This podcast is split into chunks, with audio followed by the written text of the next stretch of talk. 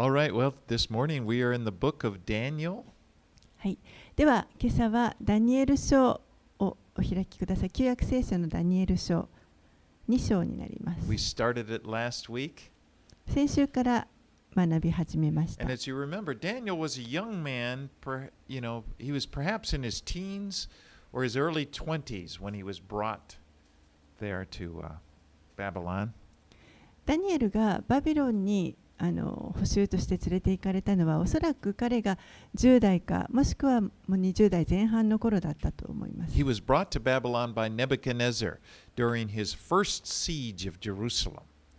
ネブカダネザル王が、えー最初に1回目にエルサレムを包囲した時に彼は、えーバビロンに連れて行かれま At した。that time, he brought back the the uh, uh, the best a, a group of he brought back the best people of the land. He, he took them back to Babylon along with some of the treasures of the temple. その時ネブカネドネザルは、えーそのイスラエルにあったさまざまな財宝と一緒に、えーその土地のあの最高の人々素晴らしい人たちをこのバビロンに連れて行きました。And then now Daniel was chosen as a part of a, a group of young people that were to be educated in culture and uh, the ways of the Babylon so they could serve in the king's palace. そして、えーさらにその中に若い人たちのグループもあの選ばれて連れて行かれたわけですけれども教バビロンのこの文化だとかしきたりそういったことを教育を受けさせてそしてやがてこのネブカデネザル王の宮殿で使えることができるようにするためでした。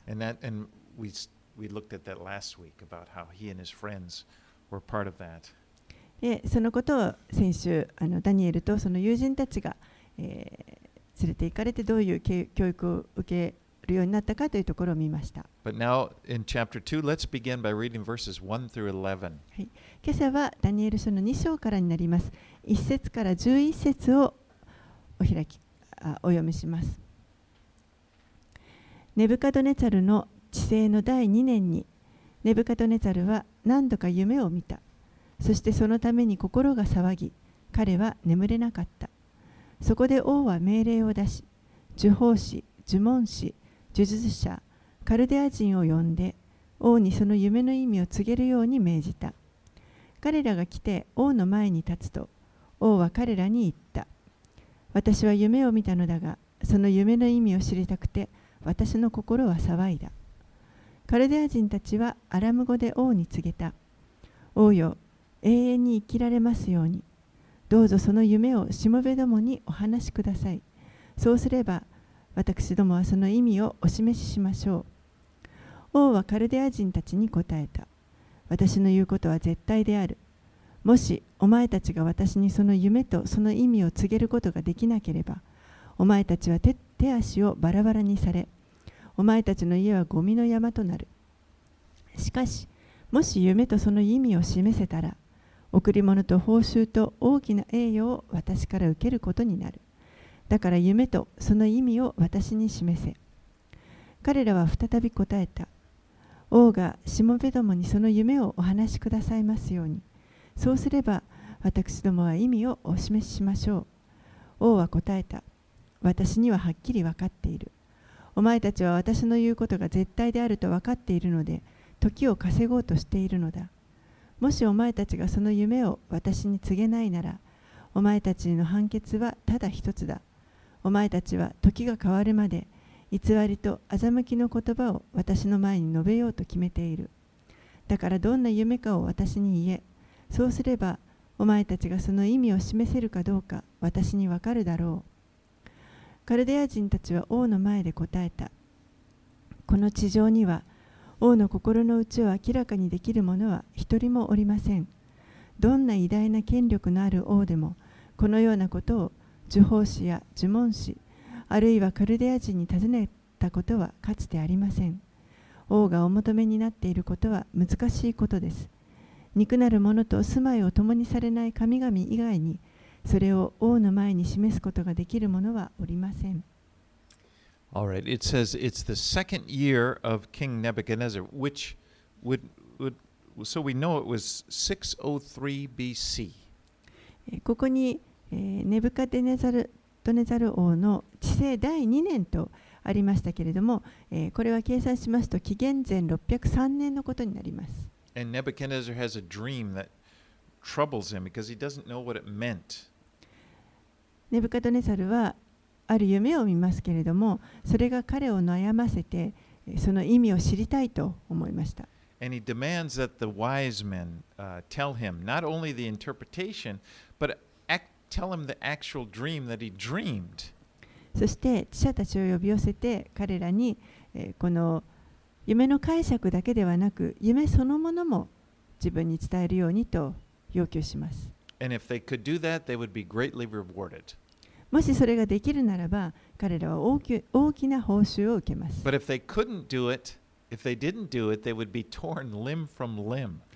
けれどももしそれができなければ、えー、彼らの手足をバラバラにすると言いました。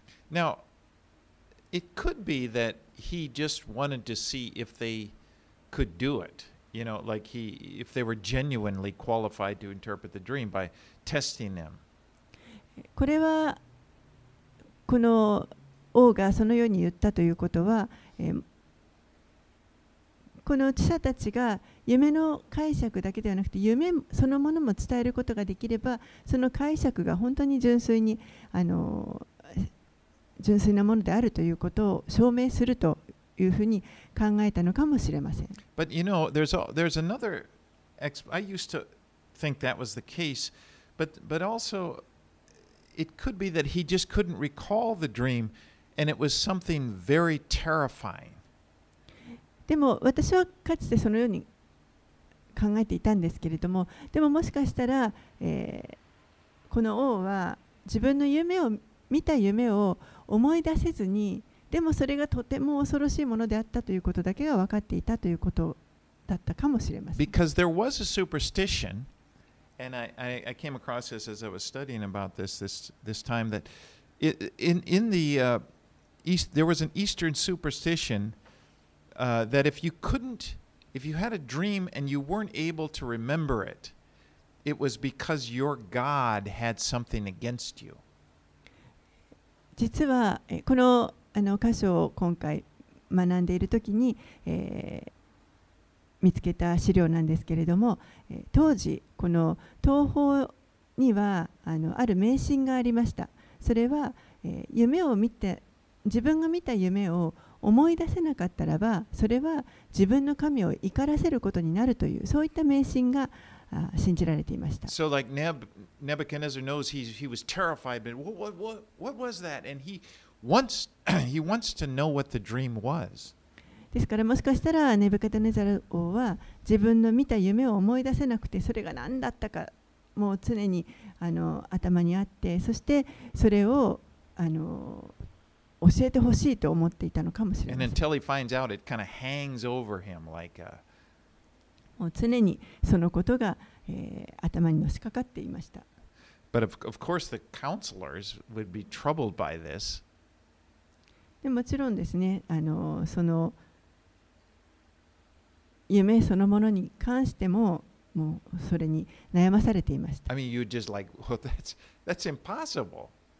でもそれを言われた人たちにとっては、えーそんな難題を言われても当然不可能なことで And す。so they, they try to reason with him. They try to get the king to go a little easier on him, but that just makes him more angry. And he threatens them to destroy them if they don't do it. そしてなんとかこの夢だけでも教えてくださいそうしたら解釈しますとあ言うともうそれをが、えー王をさらに起こす怒らせてしまうことになりました。And they confess, verse 11, they confess, this is just too difficult for us.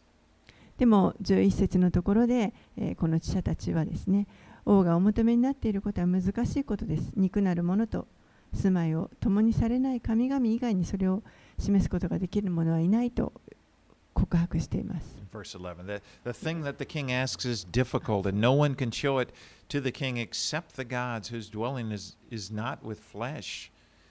And uh, of course, this is true. でもちろんそれは実は真理です God is actually allowing this to happen. He's, he's bringing them to the point where they, they, they realize they can't do it. They, you know, it's impossible for them. もうその人にはそんなことは 到底不可能なこと、むできないことであるということを、まあ、あの神はそこまで彼らを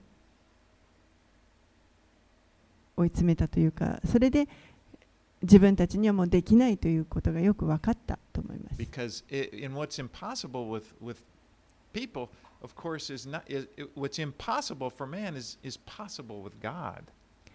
人にはとてもできないようなことそもう神にはそれができるということが、まあ、彼らもそれを告白せざるを得なかったわけです right, let's read on. Let's go 12 through 16. 12節から16節をお読みします王は怒り大いにたけり狂いバビロンの知者をすべて滅ぼせと命じたこの命令が発せられたので知者たちは殺されることになったまた人々はダニエルとその同僚たちさえ探して殺そうとしたその時ダニエルはバビロンの知者たちを殺すためにやってきた。王の親衛隊長ある欲に知恵と思慮深さを持って応対した。彼は王の全権を受けたある欲にこう言った。どうしてこんなに急な命令が王から出たのでしょうか。するとある欲は事の次第をダニエルに知らせた。そこでダニエルは王のところに行き王にその夢の意味を示すためしばらくの時を与えてくれるよう願った So Daniel and his friends were among the they were among the group of wise men that were going to be destroyed. ダニエルとこの友人たちは、えー今まさに殺されそうになっているその知者たちの、えーグループのうちに数えられていました。But I like it. Daniel doesn't get doesn't freak out here. でもここでダニエルはそれに対して何かこう焦ったり、いらだったりすることはありませ。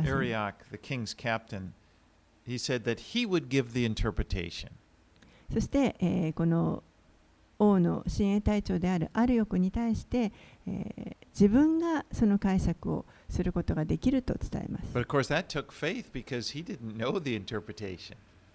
でももちろんそれにはダニエルにもとても信仰が必要だったと思います。まだその時はその王が見た夢がダニエルにも分かっていませんでした。その夢がなどうどのようなものだったか知りませんでした。let's read 17 and 18. 17節18節それからダニエルは自分の家に帰り自分の同僚のハナンやミシャエル・アザルヤにこのことを知らせたそれはダニエルとその同僚たちが他のバビロンの知者たちと一緒に滅ぼされることがないようにこの秘密について天の神に憐れみを請うためであった So Daniel gathered his friends, his Hebrew friends, and told them that they might seek mercies from God of from the God of heaven concerning this secret. ダニエルは、えーこの自分のヘブル人の友人たちを集めてですねそして、えーこの秘密について天の神神にあ憐れみを請うために一緒に祈ってくれと頼みます。You know, in James, James 1, uh, chapter 1, verse 5, it tells us, God invites us to ask Him for wisdom. ヤコブへの手紙の一章の5節を見ますと神は、えー私たちにこの神の知恵を求めてほしいと、求めることを招いておられます。これはとても素晴らしい約束です。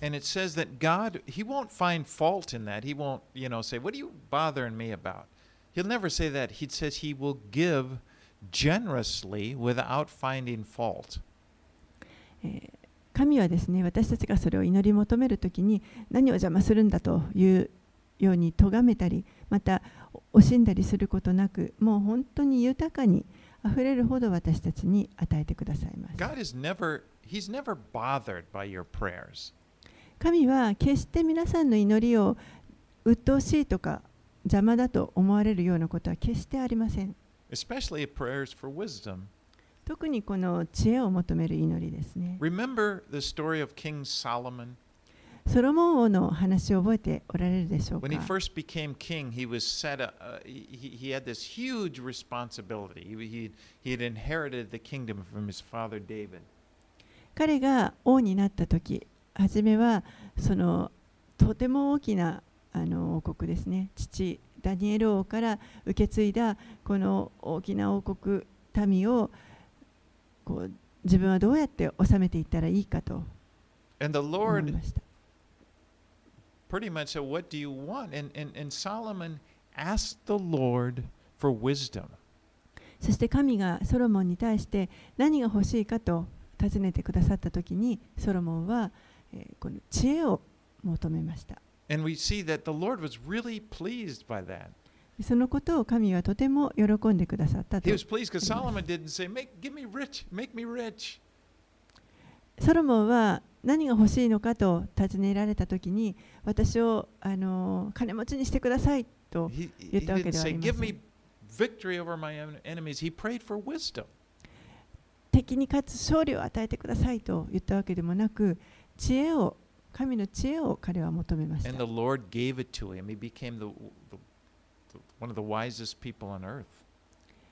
そこで神が、ソロモンに知恵を与えてくださりソロモンは、えー世界中で最も知恵のあるものとなりました、And by the way, along with that, he became very rich. So まあ、それに加えてですねあのさらに.彼は非常にあの富むものにも The, the, the, ri- the, the されました。wisdom served Solomon well, the riches didn't. the, the God gave him both wisdom and riches, and the wisdom worked well for Solomon in that he imparted to us the Proverbs and the scripture, but the riches just kind of caused him to actually were his downfall. So えー神は知恵を求めたソロモンに対して知恵を与えてくださり本当にこの世界の中で最も知恵あるものとなったわけですけれども同時に富もたくさん与えてくださいましたでも最終的にはその富がソロモンを滅ぼすことにつながっていきます But God is pleased when we ask for wisdom. いずれにしても神は私たちが知恵を求めていくときにそれを喜んでくださ He います wants to give it to us. He wants to he wants to prove himself great. 神はそれを本当に私たちに与えたいと思っておられますしそれを通してご自身を表したいと願っておられます Let's read verses 19 through 23. 20あ19節から23節をお見せします。その時夜の幻のうちにこの秘密がダニエルに明らかにされた。ダニエルは天の神を褒めたたえた。ダニエルはこう言った。神の皆は褒むべきかな。常しえから常しえまで。知恵と力は神のもの。神は季節と時を変え王を廃し王を立てる。知恵を授けて賢者とし知識を授けて悟りのあるものとされる。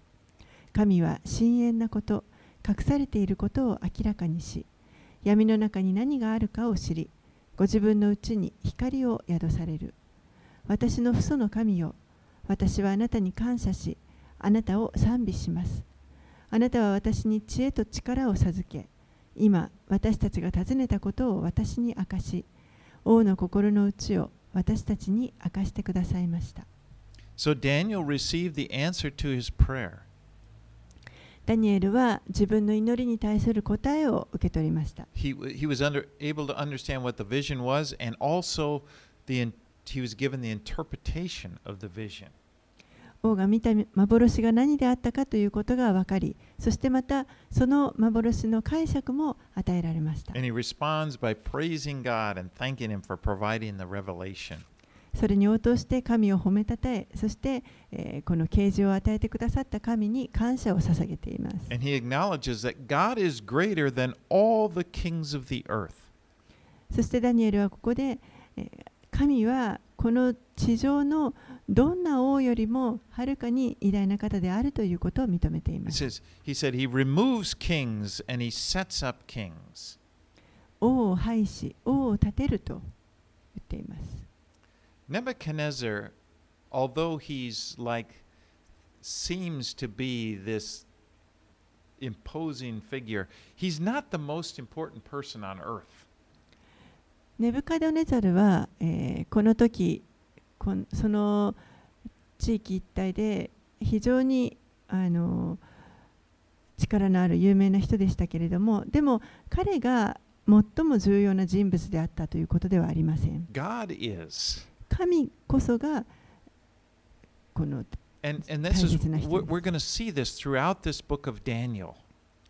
それはこのダニエル書全体を通して見ていくことができます。God is exalted, and it's kind of it, it's like everything is put in place. 神が高められて、そしてすべてはその下に置かれています。So Nebuchadnezzar was the most powerful king. He's perhaps he's the most powerful king that has ever ruled the in the earth, but compared to God, he's not that important.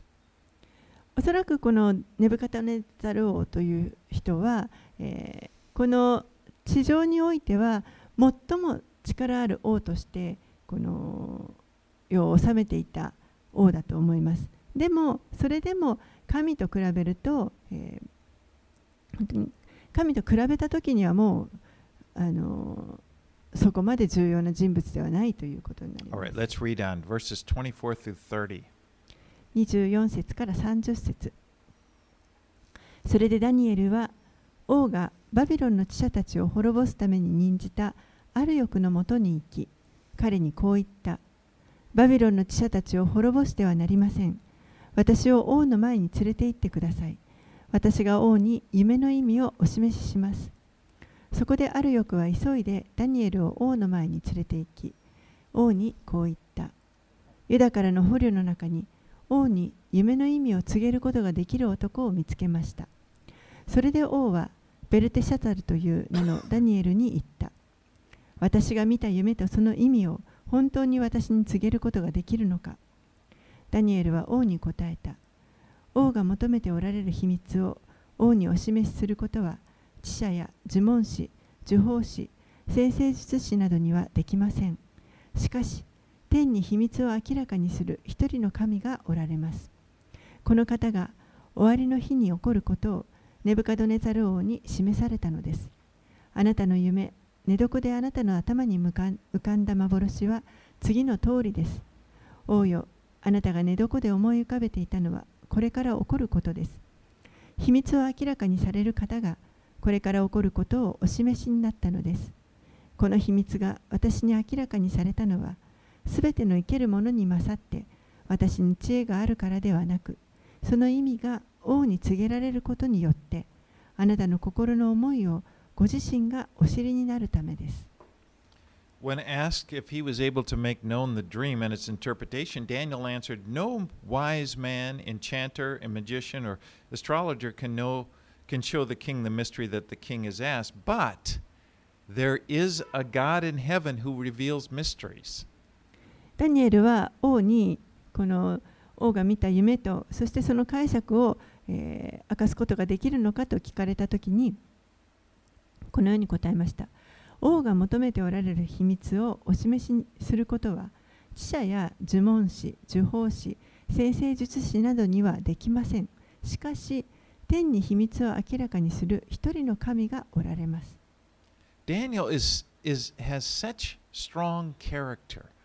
ダニエルという人はとてもこの強い、確固たるこの性格を持っています。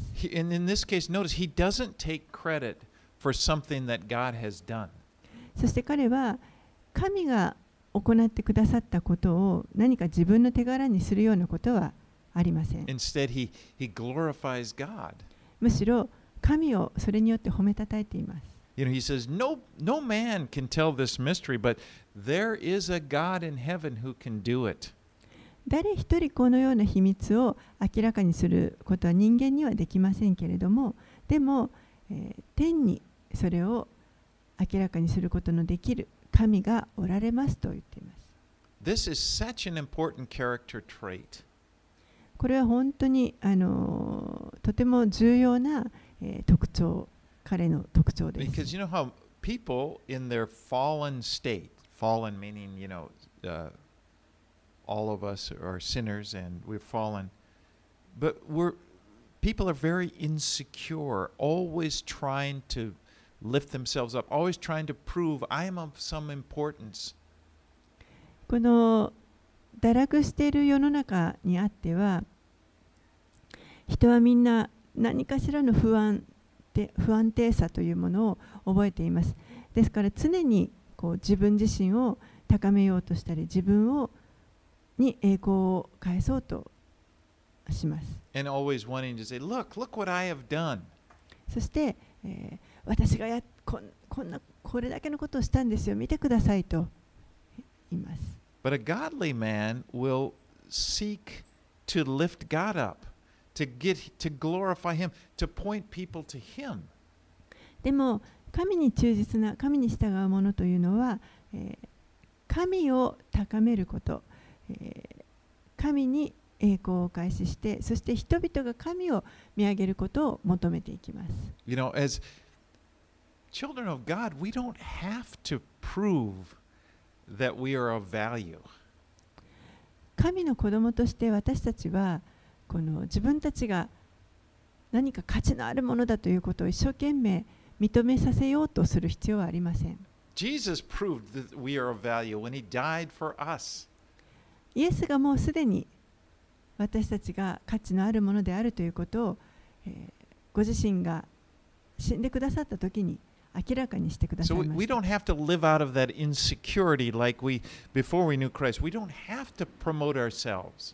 ですから私たちはもうキリストを知る以前の時のようにこう不安定な思いを持って一生懸命自分を何かあの明かししようとする必要はありません。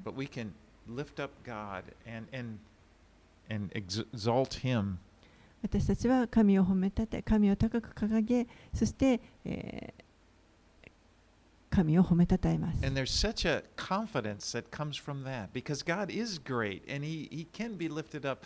And it's a good, you know, and we, we can get away from that insecure, fallen state and, and, and, and live out, you know, like what we see here in Daniel. そこから私たちは本当にこの確信をいただくことができます。神を褒めたたえることによって神からの、えー安心をいただくのでもうあの不安定さというものを持ち続ける必要はなくなります。このこの時のこのダニエルと同じようにですね。And so as we study this book, that's one one of the real blessings of this book is to look at Daniel and his example of character. And we saw that last week. ですからこのダニエル書を通して私たちはダニエルという人物をあの通して本当に信仰の模範をあの見て学んでいくことができます。前回の章の時もそうでした。how he sought to please God. That was his main thing, you know. And, and when he did, he he he didn't want to uh, compromise, so he didn't want to eat the meat that, that was sacrificed to idols and stuff, and so he didn't want to defile himself with food. 神は、えーあごめんなさいダニエルはとにかく神のことを常に思っていて、えーですから前回の一章のところでもあの肉などを食べて自分の身を汚したくはないそこにあの妥協していませんでした。And again, this week in chapter two, we see how he puts God, he exalts God again. That God is the most important person. この章でもまた、えー私たちはダニエルがいつも神をあの褒めたたえ神を高く掲げている姿を見ることができます。All right, let's read on verses 31 through 35.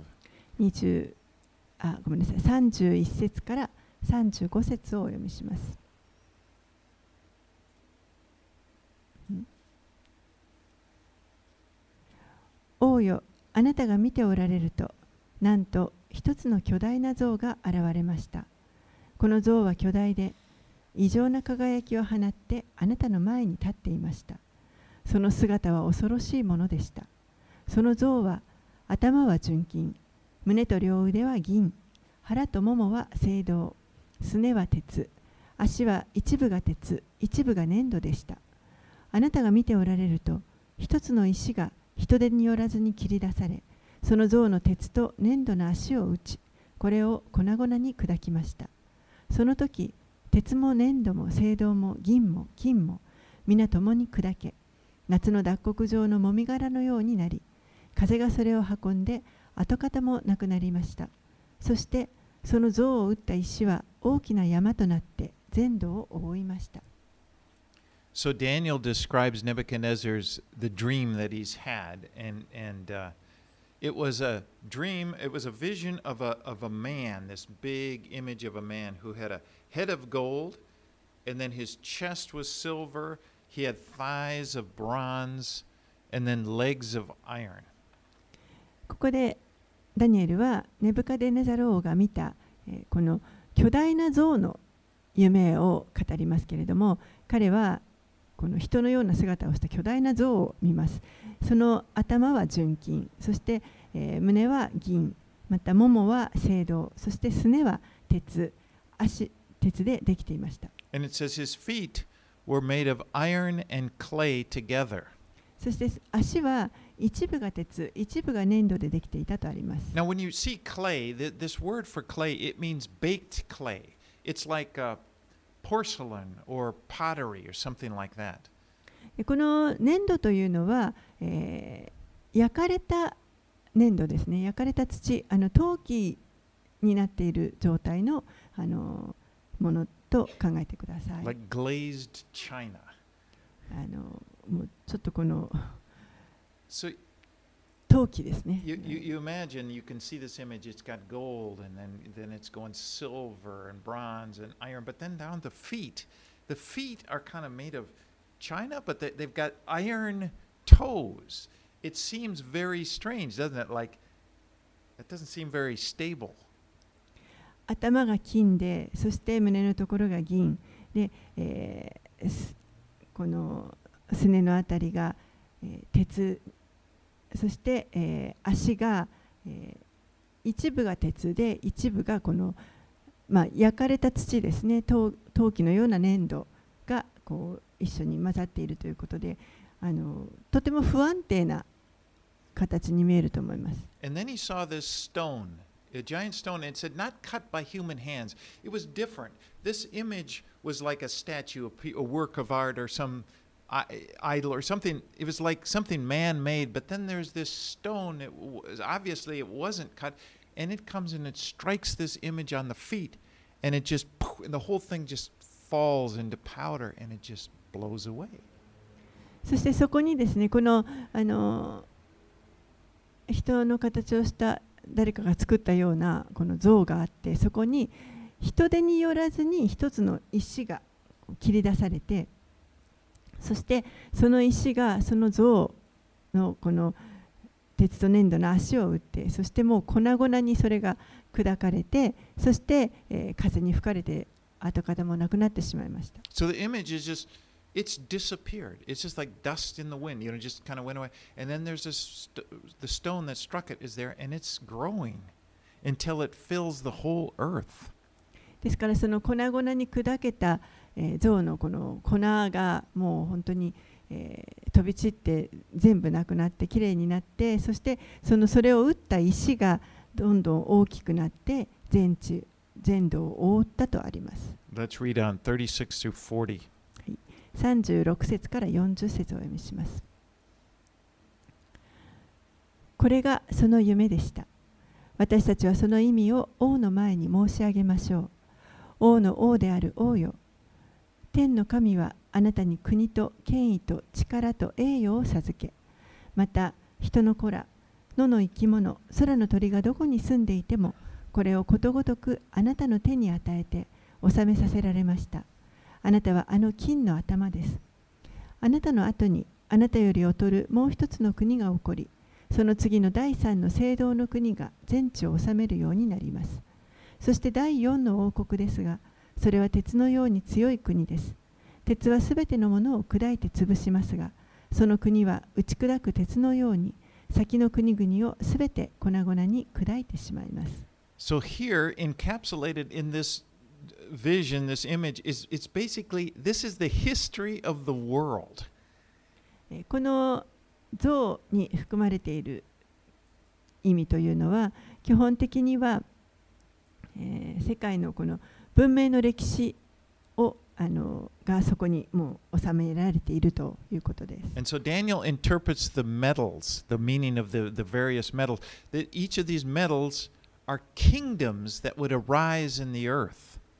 ダニエルがここでこの一つ一つの金属を解釈していきますが、それは、え、この地上に台頭してくるあのいくつかの異なる王国を指していました。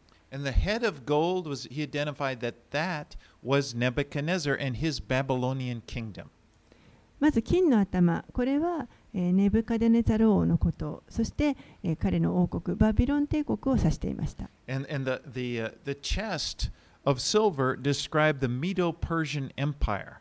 そしてこの胸の銀の部分ですね、ここは、えーメディアとペルシャの王国を指します。Before the end of this book of Daniel, we will see the fulfillment of that as, as uh, toward the end, about 65 years after this dream, えー the, the Persians are going to conquer the Babylonians. このダニエル書の後ろの方に、あので、このメディアとペルシャの王国が出てくることの予言の成就を見ることができます。えー約この夢を見てから65年後ですね、えーペルシャがこのメディアとペルシャによってあバビロンバビロンがメディアとペルシャによって滅ぼされます。And, and that happened in 538 BC. 紀元前538年のことです。Now, the third kingdom, the bronze, was the king, describes the kingdom of Greece that would destroy the Persian Empire in 330 BC. そして3つ目のこの聖堂ですけれどもこれはそのペルシャの後に出てくるギリシャ帝国これが紀元前330年に、えーギリシャ帝国が出てきます。And in uh, the verse 40 talks about the fourth kingdom that would be re- rep- was represented by the iron. そして40節のところに、えー出てくるこの鉄をでできている王国がこれが4つ目の帝国です。And this was the Roman Empire. それがローマ帝国になります。Rome conquered Greece in 63 BC. ローマは紀元前63年に、えーギリシャを征服します。And now, after Rome, there has never been a world dominating empire like these. そして実はそのローマ帝国の後は、えーこのようなそこまで出てきた帝国のようなあの大きな力を持って、えー辺り一帯を支配するような帝国というのは実は出てきていません。Now, the metals, if you'll notice the metals that are described, they, they become less and less valuable as you go down from the top down. そしてこの金属もですね、えー気がついたと思いますけれども金から銀青銅どんどんこの下に行くにつれて、えーその金属そのものの価値というものも低いものに変わっていっています。And this represented the level of authority that each of these kings had. そしてそれは、えーその各帝国のその統治者が持つその権威ですね力がそのこの金属の価値が下がっていくようにその同じような度合いがを表しています。Nebuchadnezzar was the head of gold. ネブカドネツァルは、えーこの金の頭でした。And as we look at his kingdom, as we read this about it, we see he had absolute authority. このバビロンの王国を見ていきますとネブカドネザル王は絶対的な権威を持っていることが分かります Whatever he said, that was the way it was going to be. That was the law. どんなことであれ彼が言ったことはそれが国の法になっていきます If he wanted to kill somebody, he said, tear down their house. That was, it was done. No questions asked. もしこの王が誰かを殺したいと思ってこの人を殺せまたその家を滅ぼせと言われたらもう何の反論もできずにそれが行われるということになります Absolute authority. もう絶対的な権力です But then you come to the Persian Empire, the next empire, and in chapter 6, we're going to read about uh, the Persian king Darius. えーそして次の銀で表されるメディアとペルシャの帝国ですねあの6章のところに実は出てきますけれども、えーこのペルシャのダレイオス王という人の話があの6章のところダニエル書6章のところにも出てき And ます there's a story there about Daniel in the lion's den. we'll get ダニエ.ルがこの獅子の穴に投げ込まれる時の話です。You know, he and the king made a law that anybody that worshipped any other god would be thrown into the lion's den, and these these men sort of you the enemies of Daniel used kind of manipulated the king in order to destroy Daniel. えー実はこのダレイアス王が、えー誰でも王にひれ伏さない者は獅子の穴に投げ込まれるというそういった国の法廷法を、あの作ることを作ってしまいましたそれによってえそれは、えー結局ダニエルの敵がその法をダレイオソを操ってそしてその法を作らせてそれを利用してダニエルを貶めようとしていたわけです But Darius the king liked Daniel. And when he found out that, oh, Daniel's going to be destroyed, he tried to reverse his decision. He couldn't do it. でもダレイオソーは実はダニエルのことを気に入っていましたので何とかして、えーこの決定を覆したいと思ったんですけれどもでももう一度決められた方をダレイオソーでであってもどうすることもできませんでした。In 615, it, it, th- these enemies of, of Daniel will come to the king and they said, Well, it is a law of the Medes and Persians, no injunction or ordinance that the king establishes can be changed. 六ダニエル書6章の15節には、えーこのダニエルの敵がですね王に対してこう言っています王が制定したいかなる禁令や法令も決して変更されることはないということがメディアとペルシャの法律であることをご承知ください So we see that the level of authority, Darius didn't have the same level of authority that Nebuchadnezzar had. ですからここからもこのダレイオス王、えーペルシャの王であるダレイオス王は、えーバビロンの王であったネブカドネザルネブカドネザルが持っていたほどの力権威というものを持っていなかったということがわかります。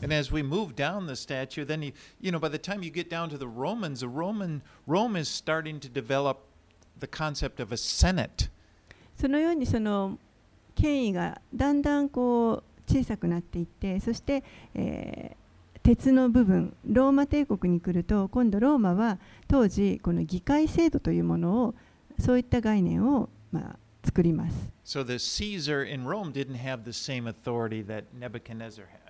ですからローマの皇帝というのはネブカドネザル王が持っていたほどのその権力力というものは持っていませんでした And again, as I, as I point out, there, there have been empires in the world, but none that have dominated like since Rome, there has been no world dominating one like this. でもこのローマ帝国以降ですねこのようなあの大きな力を持って世の中全体を、えー治めていくような支配していくようなそういった帝国というのは実は現れていません Okay, let's go to 41 through 45. 41節から45節をお読みしますあなたがご覧になった足と足の指はその一部が陶器師の粘土一部が鉄でしたがそれは分裂した国のことです。その国にはある程度までは鉄の強さもありますがあなたがご覧になったようにその鉄は粘土と混じり合っています。その足の指が一部は鉄一部は粘土であったようにその国は一部は強く一部は脆いでしょう。鉄と粘土が混じり合っているのをあなたがご覧になったようにそれらは子孫の間で互いに混じり合うでしょう。しかし鉄が粘土と混じり合わないようにそれらが互いに団結することはありません。この王たちの時代に天の神は一つの国を起こされます。その国は永遠に滅ぼされることがなくその国は他の民に渡されず反対にこれらの国々をことごとく打ち砕いて滅ぼし尽くします。しかしこの国は永遠に続きます。それは一つの石が人手によらずに山から切り出されその石が鉄と青銅と粘土と銀と金を打ち砕いたのをあなたがご覧になった通りです。大いなる神がこれから後に起こることを王に告げられたのです。その夢は正夢でその意味も確かです。So the feet uh, that, that were made up of these iron toes kind of held together with this baked clay. この足、象の持っていた足ですね、これは、えー鉄と指が鉄と、えーそしてこの焼いた陶陶器のようなあの粘土が混じり合っていました。And you can imagine that wouldn't be that strong. The iron is strong, the toe itself is strong, but what's holding it together is, is weak. もちろん鉄そのものは強いものですけれどもでも、えーそこにこの混じっているものがあります陶器のこの土が混じっていますので、えーそこまで強さを強くはなりません And so when this stone, not cut by human hands, comes down, it just shatters the toes. And then, in fact, the whole, this, the whole statue is, is, is destroyed. そしてこの人手によらずに切り出された石がその足を砕く砕くと、えーその像全体がもう粉々に砕けていきました And this stone is, is identified as the kingdom of God. この石が、えー神の国を表しています。which was going to one day replace the kingdoms of men. これが、えーやがてある時にこの人が建てた王国に取って代わって神の国が立ち上がり And the ます。Lord himself will rule. そして主ご自身が、えーそこを治められます。Now, the Roman Empire, the iron, the Roman Empire, represented by the iron, was destroyed in 476 AD. この鉄の部分のローマ帝国が、えー滅びた滅びたのは紀元476年のことでした。And it, there's never been a, a, a one, one empire that's dominated in, in quite the same way. それ以来同じようにこの統治するようなあの大きな王国帝国というのは登場していません But what we do see in today in Europe, the European countries are basically uh, they're remnants of the Roman Empire. でも今日ですねあのヨーロッパを見ますとヨーロッパは、えーこのローマ帝国の残りの者たちが、まあ、そこにヨーロッパにいるということが分かります。Now, when it comes to these metals that, that he that he's identified, the gold, the silver, the, you know, the gold being Babylon, the silver being uh, uh, Persia, then it, it goes down to Greece and, and Rome. That is that, that that's not speculation. That is the interpretation that, uh, of the of the those metals.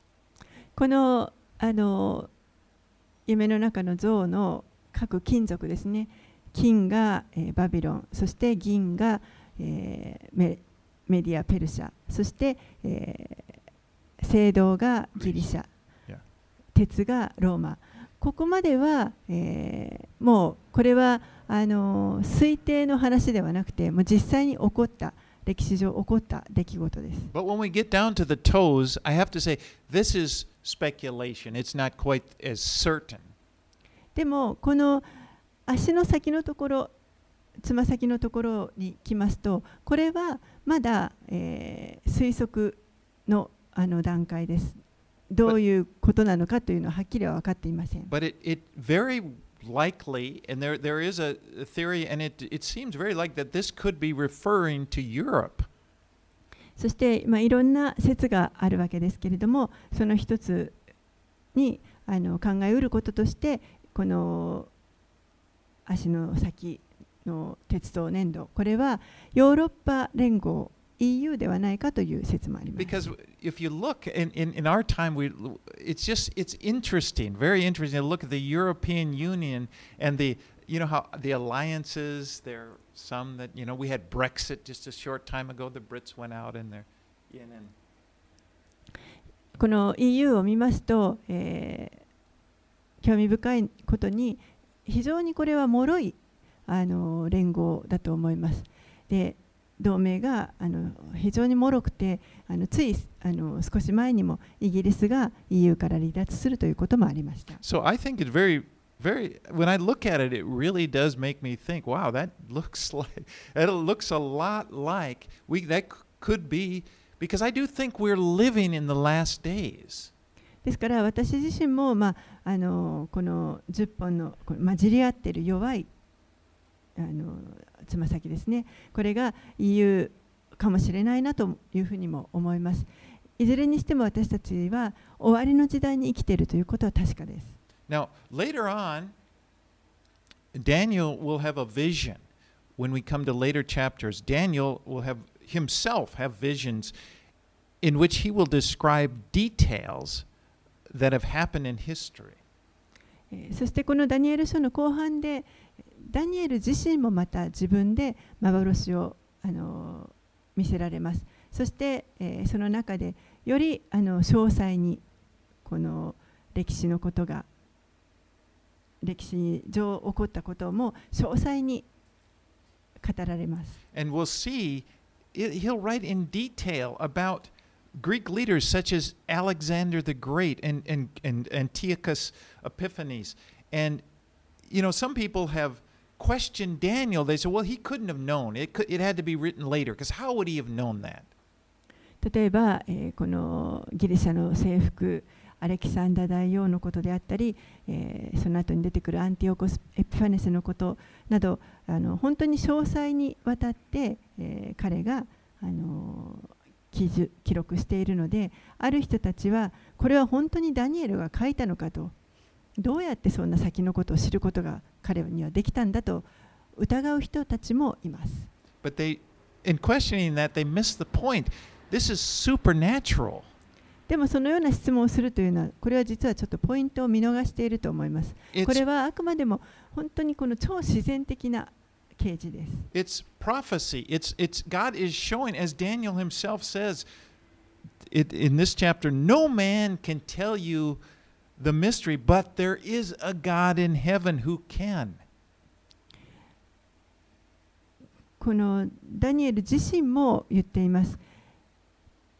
誰もこの 秘密を明らかに人間は誰も秘密を明らかにすることはできないけれども天にそれを明らかにする一人の神がおられますとダニエル自身もはっきりと語っています。And that's why prophecy is so important.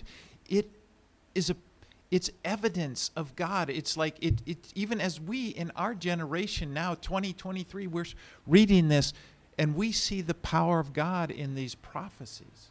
ですから予言というのは非常に大切なものです。神が与えてくださったこの予言ですね。今2023年のこの現在私たちも、えー生きているこの時代にもこの予言を見てこれを通して神のその力強さというものを見ることができます。And we realize if Daniel was able to prophesy in such detail about events that took place hundreds of years after him, and there's still other prophecies that are not f- fulfilled, we, we really look at them and think, wow, you know, it- this, this it's, it, it impresses us with the power of God. ダニエルがここで予言したことは、えーその何百年か後にすべて成就していきましたそしてまだ成就していない 予言も、まあ、彼は幻の中で語ったわ見たわけですけれどもでもこのその成就した出来事を見ても本当に神がいかにあの力ある方であるかということこれをこのダニエルを通して私たちはさらに知ることができます。Now, I didn't talk about the, the stone uncut by human hands. Jesus, we know, came during the Roman Empire. And when Jesus came, he declared, The kingdom of God is near. 先ほど出てきたこの人手によらずに切り出された石についてまだ話していませんでしたけれども、えーイエスはローマ帝国が支配していた時代にこの地上に来られましたそして、えー来られてそこで、えー神の国が近づいたと言われました And you know how many of his disciples and people around Jesus, they were happy. They thought, All right, you're going to set up your kingdom. You know, you're going to throw off the Romans. でそそこで周りにいた弟子たちはですねもうその言葉を聞いて喜んでやったあなたが今こそローマをせ倒してそして神の国を立て上げてくださるんですねと思ったわけです But Jesus, it wasn't time yet. でもその時というのは実はまだそこではありませんで Jesus した came the first time in order to die for the sins of the world. イエスは一度目に来られた時は世の罪をのためにそれを取り除くために来られました He didn't come with a white horse as a conquering king. He came as a humble man riding on a little donkey, a little burro. 白い馬に乗って勝利の王としてやってこられたわけではなくて最初に来られた時というのはもう本当にへり下って転ばに乗って入場されるような方でした And he came to deal with the big problem that we are separated from God because of our sin, and he took care of that. そして私たちが抱えてきいた大きな問題神とだの断絶というこの大きな問題を解決するために来てくださいました But he also promised He's また同時にイエスは再び戻ってくるということを約束してください。その時にはこの地上にキリストの国を建て上げてくだす。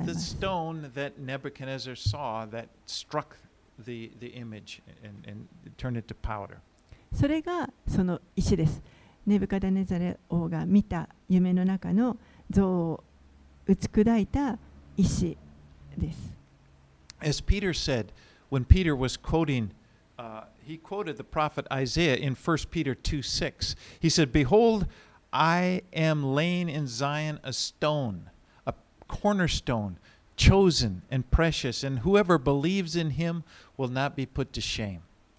ペテロは第一ペテロの手紙の2章6節で、 えイザヤ書から預言者のあのイザヤ書から、えー引用してこのように書いています。見よあ第一ペテロの2章6節です。見よ私はシオンに選ばれた石、尊い要石を据える。この方に信頼する者は決して失望させられることがない。All right, let's finish up uh, this chapter 2. Let's read 46 through 49. 最後46節から49節。それでネブカドネザル王はひれ伏してダニエルを拝し捧げ物と香ばしい香りを彼に捧げるように命じた。王はダニエルに答えた。あなたがこの秘密を明らかにすることができたからにはあなた方の神こそ神々の中の神王たちの主また秘密を明らかにする方であるに違いない。そこで王はダニエルを高い位につつけて多くの素晴らしい贈り物を与えバビロン全州を治めさせてバビロンのすべての知者たちを司る長官とした。王はダニエルの願いによってシャデラク、メシャク、アベデネゴにバビロン州の行政を司らせた。しかしダニエルは王の宮廷にとどまった。So when Nebuchadnezzar hears this interpretation from Daniel, he falls down. ネブカドネザル王は、ダニエルのこの解き明かしを聞いて彼の前にひれ伏しました。ダニエルが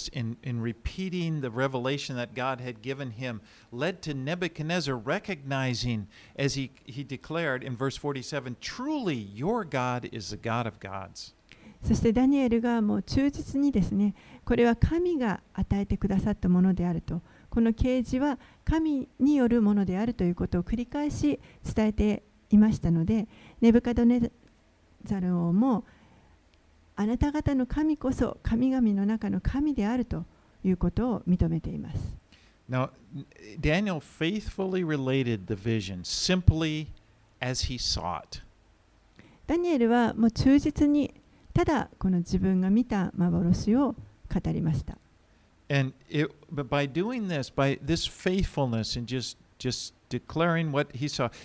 Nebuchadnezzar was able to come to the revelation that Daniel's God was a true God. でもそれを行うことによってそれを見ていたネブカデネザル王は、えーダニエルの神は誠の神であるということを見ることができました And even though centuries have passed, we can still read this book of Daniel and be overwhelmed by the power of God. もうここから何世紀も経って いるわけですけれども私たちが今このダニエル書を読んでも本当にこの神の力に圧倒されます and realize that God is exalted. He's high above all earthly authorities. 神は本当にこの地上のあらゆる権威よりも高く上げられています。He's sovereign. God is sovereign, and He's moving human history toward a, a, a climax, toward a conclusion. 神は主権者であられ、そして、えーこの人間の歴史を終わりに至るまで動かしておられます。Ultimately, Jesus is going to reign. そして最終的にはイエスが治めてください And ます。this is good news これはとても良い知らせです。because we know, we see Jesus preached about the kingdom of God. It's a wonderful kingdom. イエスが神の国について語ってくださいましたけれども、それは本当に素晴らしい国です。It's so different from the kingdoms of the world. この世の王国とは全く異なるものです。We, we see that in Jesus. We see in the world leaders, they dominate, they rule, they make. Jesus came just the opposite. He came to serve. この世の支配者たちがもう本当に人を圧政的にこの支配している、その中にイエスがへり下ってきてくださいました。His kingdom is a place where love rules. 神の国というのはもう本当に愛によって支配される、統治されるものです。It's, it's, it's characterized as, as the New Testament tells, writers tells peace, love, joy. These are the, the traits of the kingdom of God. 新約聖書の作者たちが、えー表現していますけれども、この神の国というのは本当に、えー平和と、そして愛と喜びに満ちている国です。And mostly, the, the most important thing, the reason it's this way is because in the kingdom of God, we are living in harmony with God. そしてその最たるものが、そその神の御国の中では、私たちは神と調和を保って生きることができるわけです。神が本来私たちをこういうものに作ってくださったその目的に沿った生き方ができるということ。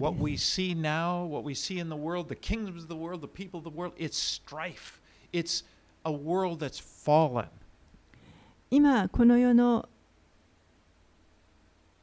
この世に起こっていることこの世というのはえー本当にこの堕落してしまった罪の世の中です。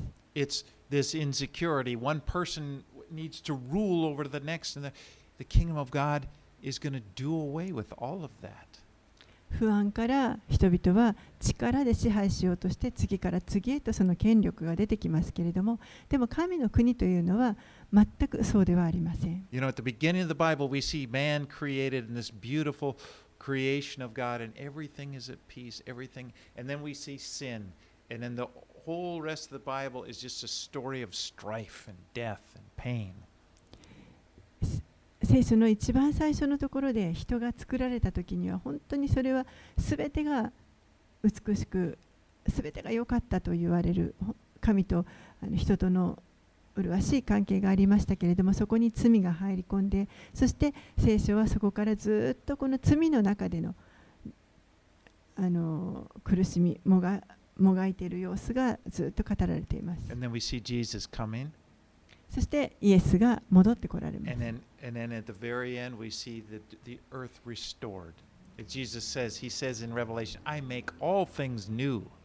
そして最後にはそれが回復されてそしてイエスは身をすべてが新しくなったと言われます So the kingdom of God is something we look forward to. ですから神の御国というのは私たちが本当にこう期待して待ち望んでいるものです And through these prophecies, God reminds us, I'm in control. そしてこれらのこの預言書を読むことを通して神様が私がちゃんと支配しているよということを私たちに思い起こさせています。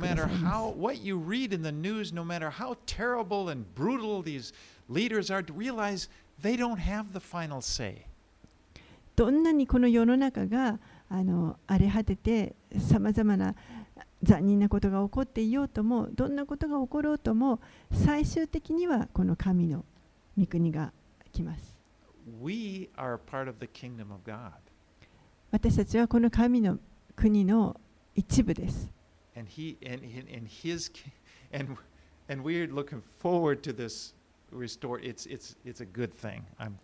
そしてこの世の回復というのを私たちは待ち望んでいま。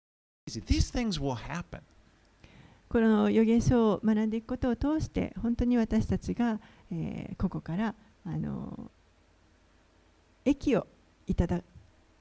ことができるように私たちの力となるようにそしてこれは必ず書かれてあることは成就します。They as, as the as as they have happened through history, history God is moving us toward a sure climax. 半分はもう歴史の中で起こっていることです。そして今、神は私たちをいよいよこのクライマックスへ向けて、えー進めてくださっています。And I better come to an end here in this sermon. So let's pray. はい、終わりにします。 Thank you, Father, for this wonderful book of Daniel. 天のお父さん、この素晴らしいダニエル書をありがとうございます。 And Lord, we do exalt you. 主よ、私たちはあなたを高く掲げ You're ます a。wonderful Lord. あなたは素晴らしい主です。 And we you are our king. 私たちの王です。 And we look forward to living forever in your kingdom. あなたの王国で永遠に生きることを待ち望んでいます。In Jesus' name we pray. イエス様の名前によってお祈りします。Amen. アーメン